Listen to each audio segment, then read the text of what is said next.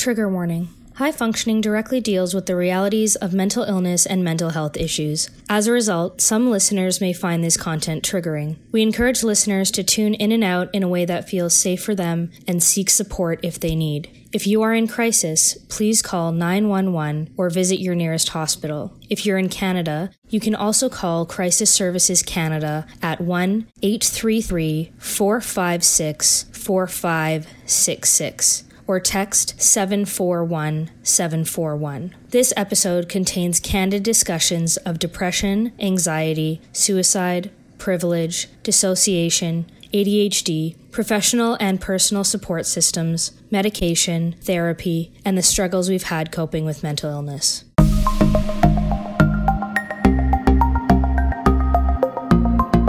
Hey, I'm Britt. And I'm Ameera. And this is High Functioning, a podcast about people who struggle with mental illness while still maintaining seemingly productive and successful lives. Right. We're basically trying to be as millennial as possible by starting our own podcast. And after this, we're actually going to go grab some avocado toast. And we're not buying a house, to be clear. because of the avocado toast. Jokes. We're in quarantine.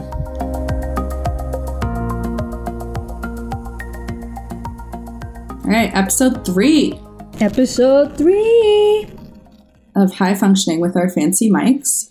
How was your setup this morning? Was it easier than last time? Yeah, I just I knew exactly what to do. I'm professional. I'm actually recording now, which is better than last time when we started talking and I wasn't recording. So I feel like I'm doing great. I'm basically a professional now. We are recording an episode today called Well Adjusted. Mm-hmm. Are you well adjusted, Britt? Great question. Being well adjusted changes. this is the whole point of this episode is we really want to talk about how adjust being well adjusted is something that is in flux. Um, it's not consistent. and We constantly have to kind of do like a, um, an audit of where we're at um, and use our different strategies or develop new strategies and whatnot to keep ourselves in that balanced, well adjusted form. But then it's interesting actually just being asked, are you well adjusted? Uh, right now, I think I've recently made some changes that, yes, have brought me back into like a well adjusted place with my well being, which obviously very much includes my mental health. What about you? Uh, I think I'm adjusting. I think I've made a couple of changes that I think will lead to me being a bit more well adjusted, but there's this transition time that can kind of be a little bit painful in between um, when you're making some of those changes. Like the change when you make it, that's that's what I, I think people forget sometimes is that when you make changes towards being well adjusted, it doesn't always feel good at first. So whether that's like changing medication, changing therapists, it's like any change, very uncomfortable, very scary. Um, you might not want to do it, but then later on, it, it gets better. Uh, it gets better. I, I hate that, but like it, it does. Um, and yeah, so I think I'm in an adjusting period. I'm in a bit of the uncomfortable, eh, I don't like it period. What are cues for you that you know that something needs to change, something's out of balance? It all sounds so like cliche and cheesy the way we're talking about it, but it, it is the actual term. Like things feel out out of whack. What what are those cues for you? Yeah. Uh, for me, it can be a lot of tiredness or a lot of like muscle pain and just body pain. Like I feel, I feel my mental health physically a lot, and so that's it's really about listening to my body and what I can and can't do. But I also start to emotionally shut down more than usual. So I think you or, or other friends will notice it in my text frequency going down or the way I text changes. And sometimes I notice those cues and sometimes I don't. Sometimes I need to be called called out on them, being like, hey, you're, you're talking a little differently or you're not quite yourself. Um, and that's a good reminder because, you know, I'll, I'll have these like kind of like daily check-ins where I'm like, how am I feeling today? Whatever, like a lot of people will. But I kind of need to do these like how have I been the past month? Like in the past month, have I been feeling? In the past, I mean, I'm going to use my business terminology. You know, like what's my quarterly update? And like, um, I think it's important to to know what those are, and then just also paying attention to what's changing in my life. Like, okay, I've got a busy period at work, so my I, I might need to adjust a couple of other things to, to feel okay. And what does that look like? And there's sometimes where the changes you need to make will be really obvious, and sometimes they won't be at all. But yeah. I think that's a good tra- transition. All these change words. I was looking up synonyms. disruption. Transformation. Just look at any tech company's website. You'll find 50. journey, innovation. And I've lost my train of thought. No, I haven't. I what I was gonna say is that sometimes being well adjusted or finding your cues is really obvious because it correlates with a life change. Yep. So quarantine's a great example, right? We have certain strategies that are based on things we can't do right now, so we have to change our strategies. Mm-hmm. But sometimes it has nothing like nothing in life really changes. Just all of a sudden the strategies that you had before aren't working in the same way or whatever something's changing a relationship is changing with your therapist like these aren't necessarily things you can predict or even put your finger on at first like they're a little harder to catch. And so it's a it's a good point like how how do you notice it if you notice it? It usually takes a while and then yeah it can be really uncomfortable to change it. One thing that I've definitely noticed with those kinds of changes that don't feel as obvious, I question them so much. Is this the right thing? Should I even believe myself? Like, one thing that I kind of wanted to touch on with adjustments is medication.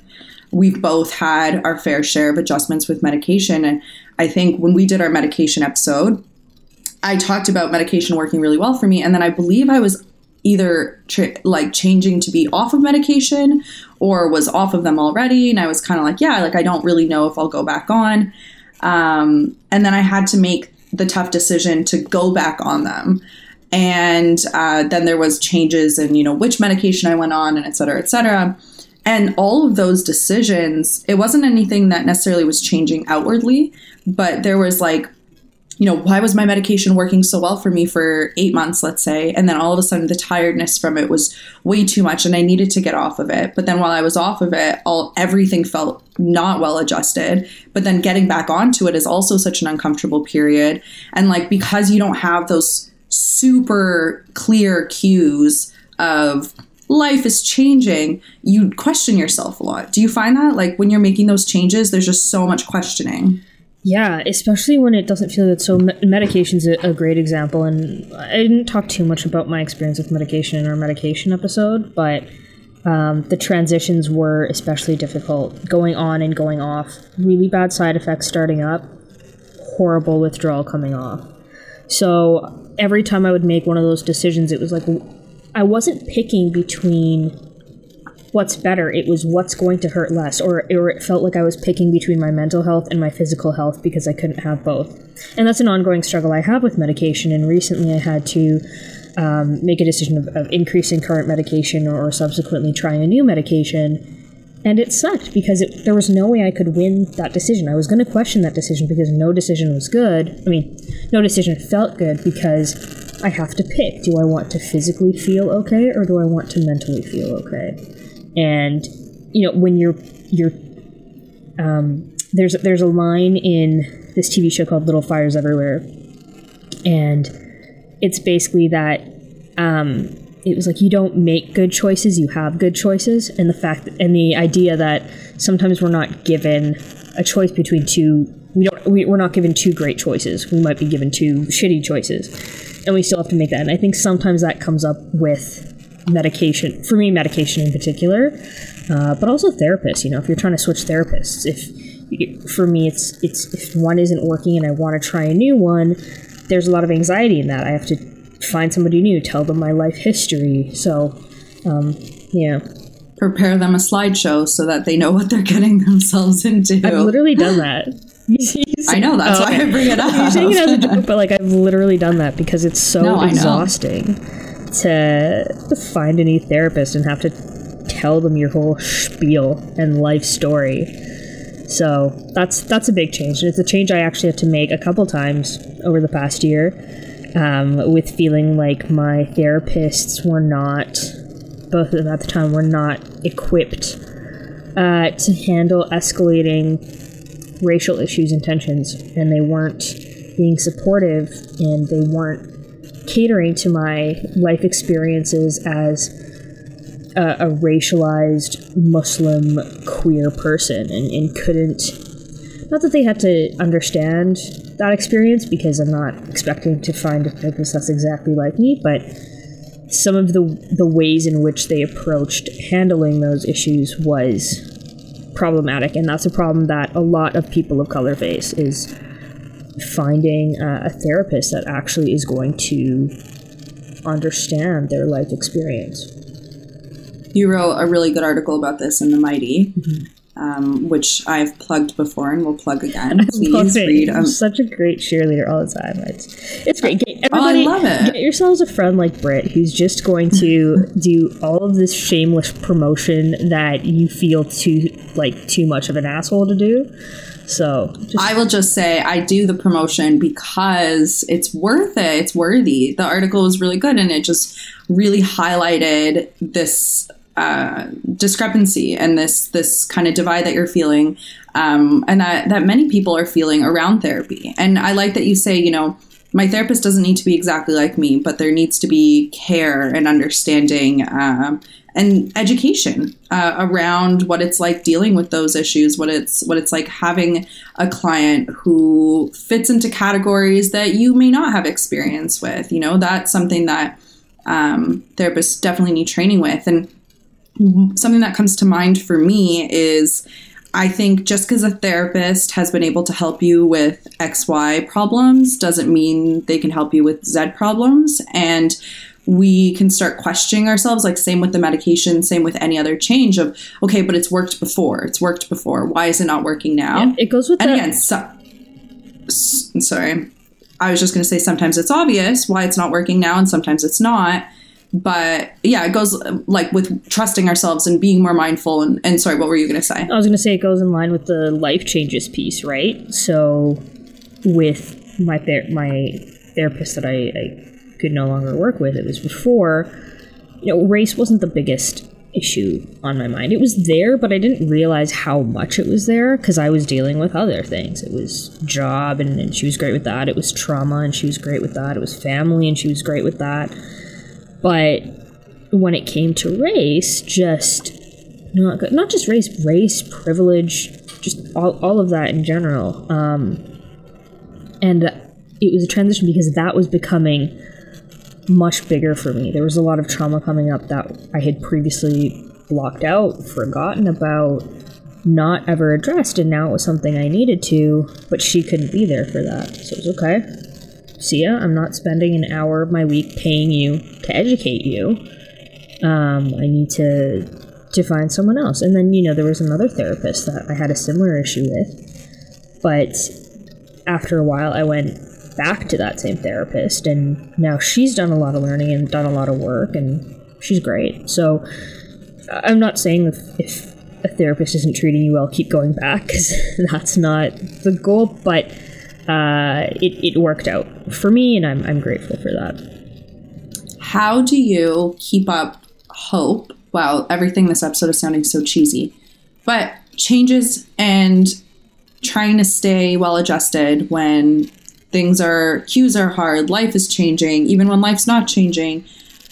And like you said, you know, you've seen multiple therapists. I've had we've had different experiences with medication. Like it can start to feel pretty hopeless that you're never going to feel well adjusted. And just like a quick aside, when I was bringing up this episode with, with Shelby earlier, we were chatting about how, you know, we've made huge strides in recognizing that mental illness is not like a one and done. Like once you're healed, you know, which is maybe I think definitely I approached it that way before. Like one day I will no longer have anxiety, or one day I just will never be depressed. We've learned a lot more that it's not like that. It's it's the journey. And, and for some people, it does go away. For some people, it's a thing that happens. They have a depressed period in their life, and it, it doesn't even have to be related to a life event. It can just happen, or they can go on medication. They can feel different. But but for us, it's our mental illnesses are not going away.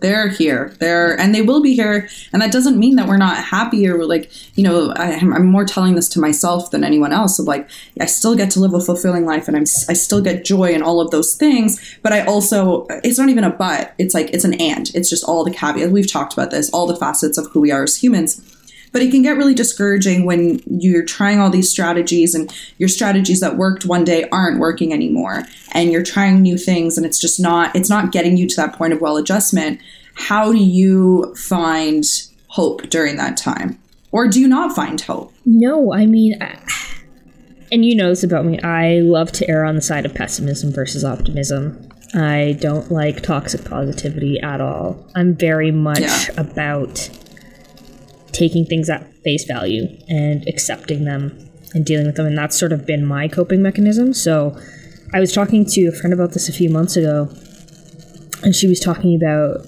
happiness and, and how I'll feel happy and where I'll feel happy, or, you know, this happiness as a journey and not a destination thing. And I sort of said, you know, I'm I've accepted the fact that the happiness I experience will not be as full or as happy as the happiness that somebody else might get to experience. And that sounds really sad. It sounds very hopeless. But for me, it means that that's just a reality. And, and, and no amount of trying or pushing or hurting to get there is going to get me there because I'm different. Just like I'm never going to be six feet tall. I think I could probably mm-hmm. hit five nine, but I don't think I'm. wow. The good thing about our face. everyone like i know that we have listeners who don't actually know what we look like and and that's really weird for me but also awesome. But if you don't know what we look like please like look us up on the interwebs um, and you'll see that uh, that ameera is really close to five nine you know? They're just getting there like just below. May- maybe on a good day you know so um Are you Yeah, aren't look- you look like us up. five nine? am i what Aren't you like five nine? uh yeah on a good day On a Good. Day. No, f- I, I say I say I'm five eight on a good day. And you know what? Short people don't understand this, but there is such thing. Well, I don't know who. Does. Sometimes people give me this look. They're like, "On a good day, isn't height consistent?" Like, yeah, I I know, I know how biology works. Thank you very much. No, but you're taller but in the morning am- before gravity and the weight of the world weighs you down. There you go. Didn't that astronaut come back like an inch taller or something? Maybe I gotta go I to don't know. space. Anyways, That's how you're gonna get to be five nine. perfect. We're gonna send you up into space. What was I actually talking about? Um, the fact that you have acknowledged that your happiness isn't going to Right. feel as full as maybe what you were aiming for before, based on what you've seen from other people. Yeah. Um, so yeah, that's the first thing I have about hope. The second thing is, I think hope is an excellent thing. I think it's an inspiring thing, but I think it has to be in the right amounts. I think there's a risk of being too hopeful and slipping into ignorance is bliss and using that to turn off to your surroundings. So if I were to be super hopeful that there are more than enough therapists that are well versed in um, you know, racial issues, anti-oppression, anti-racism, anti-black racism for, for folks that are looking for that, familiar with indigenous issues. If I were to be too hopeful, I can hope that someone finds what they need and that I might find what I need.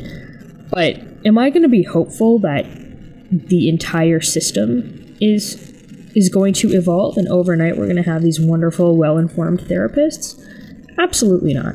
I, I can't have hope for that because there's, I mean, I, I can have hope years down the Long line, term. long term. But that's not going to happen in the short term. It's not going to happen during my lifetime. And I think that's what we need to remember is there needs to be perspective with hope.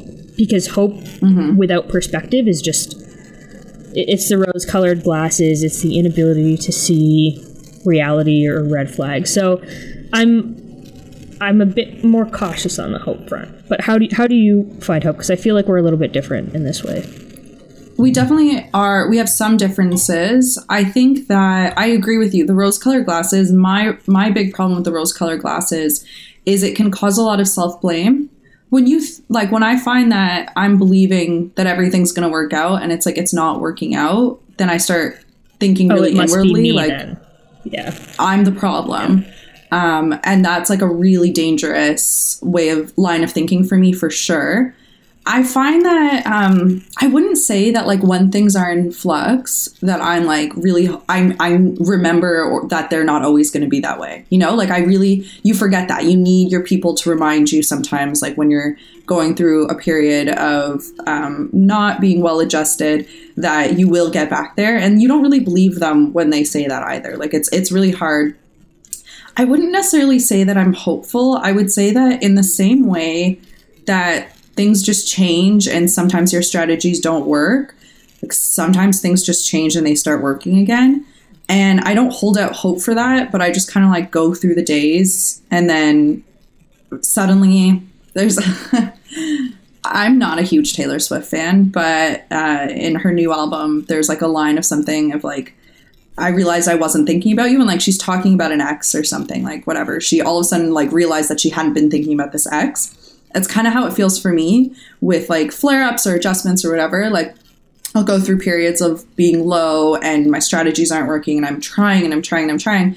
And then when I'm well adjusted, like, I don't have this moment of like, oh yeah, like I did all this work and now I'm here. It's like suddenly I'm like, oh wait, I'm I'm actually I've been feeling better this last week and maybe whatever I'm doing is working. So yeah, I wouldn't necessarily say that I sit there and I'm like, I know I'm going to feel better and like hope like hope doesn't necessarily hope's not really the word, but I've I guess gained enough trust that in the same way that life feels low, it'll also feel not high but normal Not or or not low. Yeah. And maybe high sometimes, but it, it yeah, it ebbs and flows. It ebbs and flows bad and it ebbs and flows good. And sometimes you don't even know what's changed, but suddenly things are working in ways. For instance, maybe we should do like a positive example too. Actually, I didn't even think about, about this when I was first um, when we were first chatting about this idea, but meditation never worked for me. Never. Absolutely. Anyone like my mom would be like, Britt, just try it. That's how you can ease your anxiety. I'd literally be like, shut the fuck up. Even to my mom. Because I was like, you know I don't like that suggestion. And then all of a sudden lately meditation is working in a way that's like useful for me. I can't I couldn't tell you why. I don't know what's necessarily changed, but it's suddenly working. And I'm not I even I know my mom's going to listen to this and she's going to say I told you so. But it's not I told you so because when I said it wasn't working, it wasn't working and now it's working. Yeah, you. That's not because I held out hope for meditation. Yeah, you can revisit um, strategies that maybe didn't work for you in the past, and they might work better now, or they might work better on medication versus off medication. Like medication can help you use the coping mechanisms that used to work, because sometimes you'll have things that worked, and then the worse you get, the less those things help. So it's like, okay, what do I need to do here? What needs to help here? And I, I, think it's important to recognize that there's going to be times where you go on and off, and like obviously with medication you want to be doing that with a doctor's support if possible which we've talked at talked about extensively but it's it's just recognizing what does what does my mind and body need in this moment and if it's not what i needed yesterday that's fine if it's not what i needed last year that's fine uh, if i'm trying to figure out something new that's also fine um, even even in the way you get support from relationships I used to want to be a lot more independent, wouldn't ever want like physical touch or something like that. And now I'm like I actually need those things. Those are those are needs that I have. And so it also then means when when you're changing, this is the other important one. When you're changing, you need to talk to the people around you about how those changes are happening. What are the changes you're making? What are the changes you might need from them because the way you need support is changing.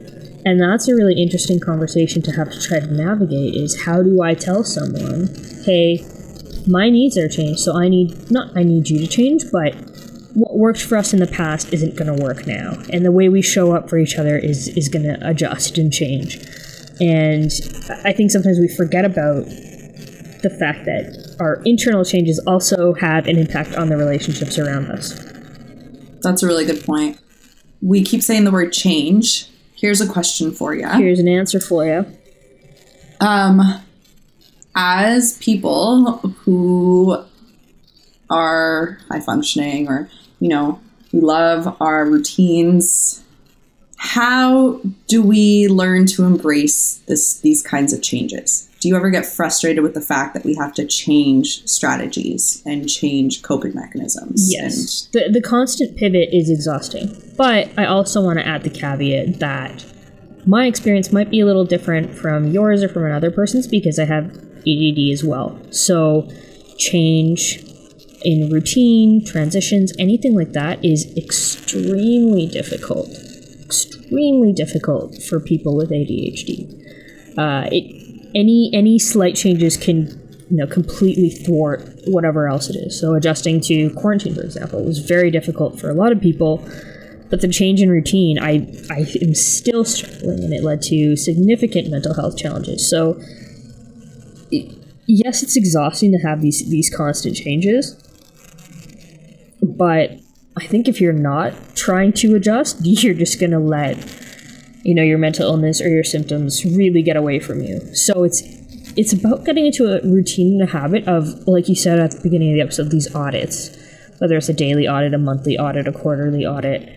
Having these different audits where you're like, where am I at? What's working? What's not working? And that kind of self awareness is really difficult to cultivate because it really has to be such a such a routine and such a commitment. But it gets it gets a little bit easier the more you do it, and um, it's a great strategy for saying what worked last week that isn't working now, or what strategy that I needed last week that I actually don't need now, and that's maybe an indication that things are improving. So, okay, what did I do then in the last week that might have led to this improvement? And for someone like me who's very like data oriented and analytical, getting and collecting all of these data points is a really helpful way for me to build up a strong toolbox of support for change. And then that toolbox, I, I'm literally imagining a toolbox and like when you no longer need the hammer, you upgrade to a different hammer or you downgrade like sorry, downgrade's the wrong word, but you you switch out for a hammer that's better used for whatever is on whatever project you're working on. I think for me, I really like when I find things that work, mm-hmm. and I I find so much joy and comfort in things that work, and I really beat myself up when they stop working. Yeah. I love my. It's not that I love my routines. I love when I figure out a routine that actually works because I have this tendency, I know I'm not the only one like this, where, you know, I dream big and I and I have all these ideas of what a perfect day will look like. And you read, you know, we talk about this before about hustle porn and toxic positivity of all this stuff of like, I wake up every day at 5 a.m. and then I meditate and then I do yoga and then da da da. And I've been doing it this way for five years. And I can barely do it for a week, you know, before I complete, not even before I fail at it. I just like forget that I was doing it, you know? Yeah. Um, and then you get so down on yourself. I think one thing during quarantine actually that's been really highlighted to me as I feel like the changes have to happen a lot quicker. I'm, I'm a lot I'm doing the audits a lot more frequently. Changes have to happen a lot quicker. I'm really trying to have grace with myself that any routine is still good. Yep. Um, even if that means some days there's no routine. And this can get really hard for me too, for instance, like bedtime routine. So I have really weird sleep patterns. I've been an insomniac. I've been uh, um, diagnosed with like clo- I forget the word, but essentially like a less severe narcolepsy. So I've been all across. And so sleep routines. I figure out a sleep routine that works, which very much includes like washing my face at night. Like that's something I've gotten in the habit of. And then there's like one night that I don't wash my face and I'm like, the whole month is a sham, you know, like everything is awful.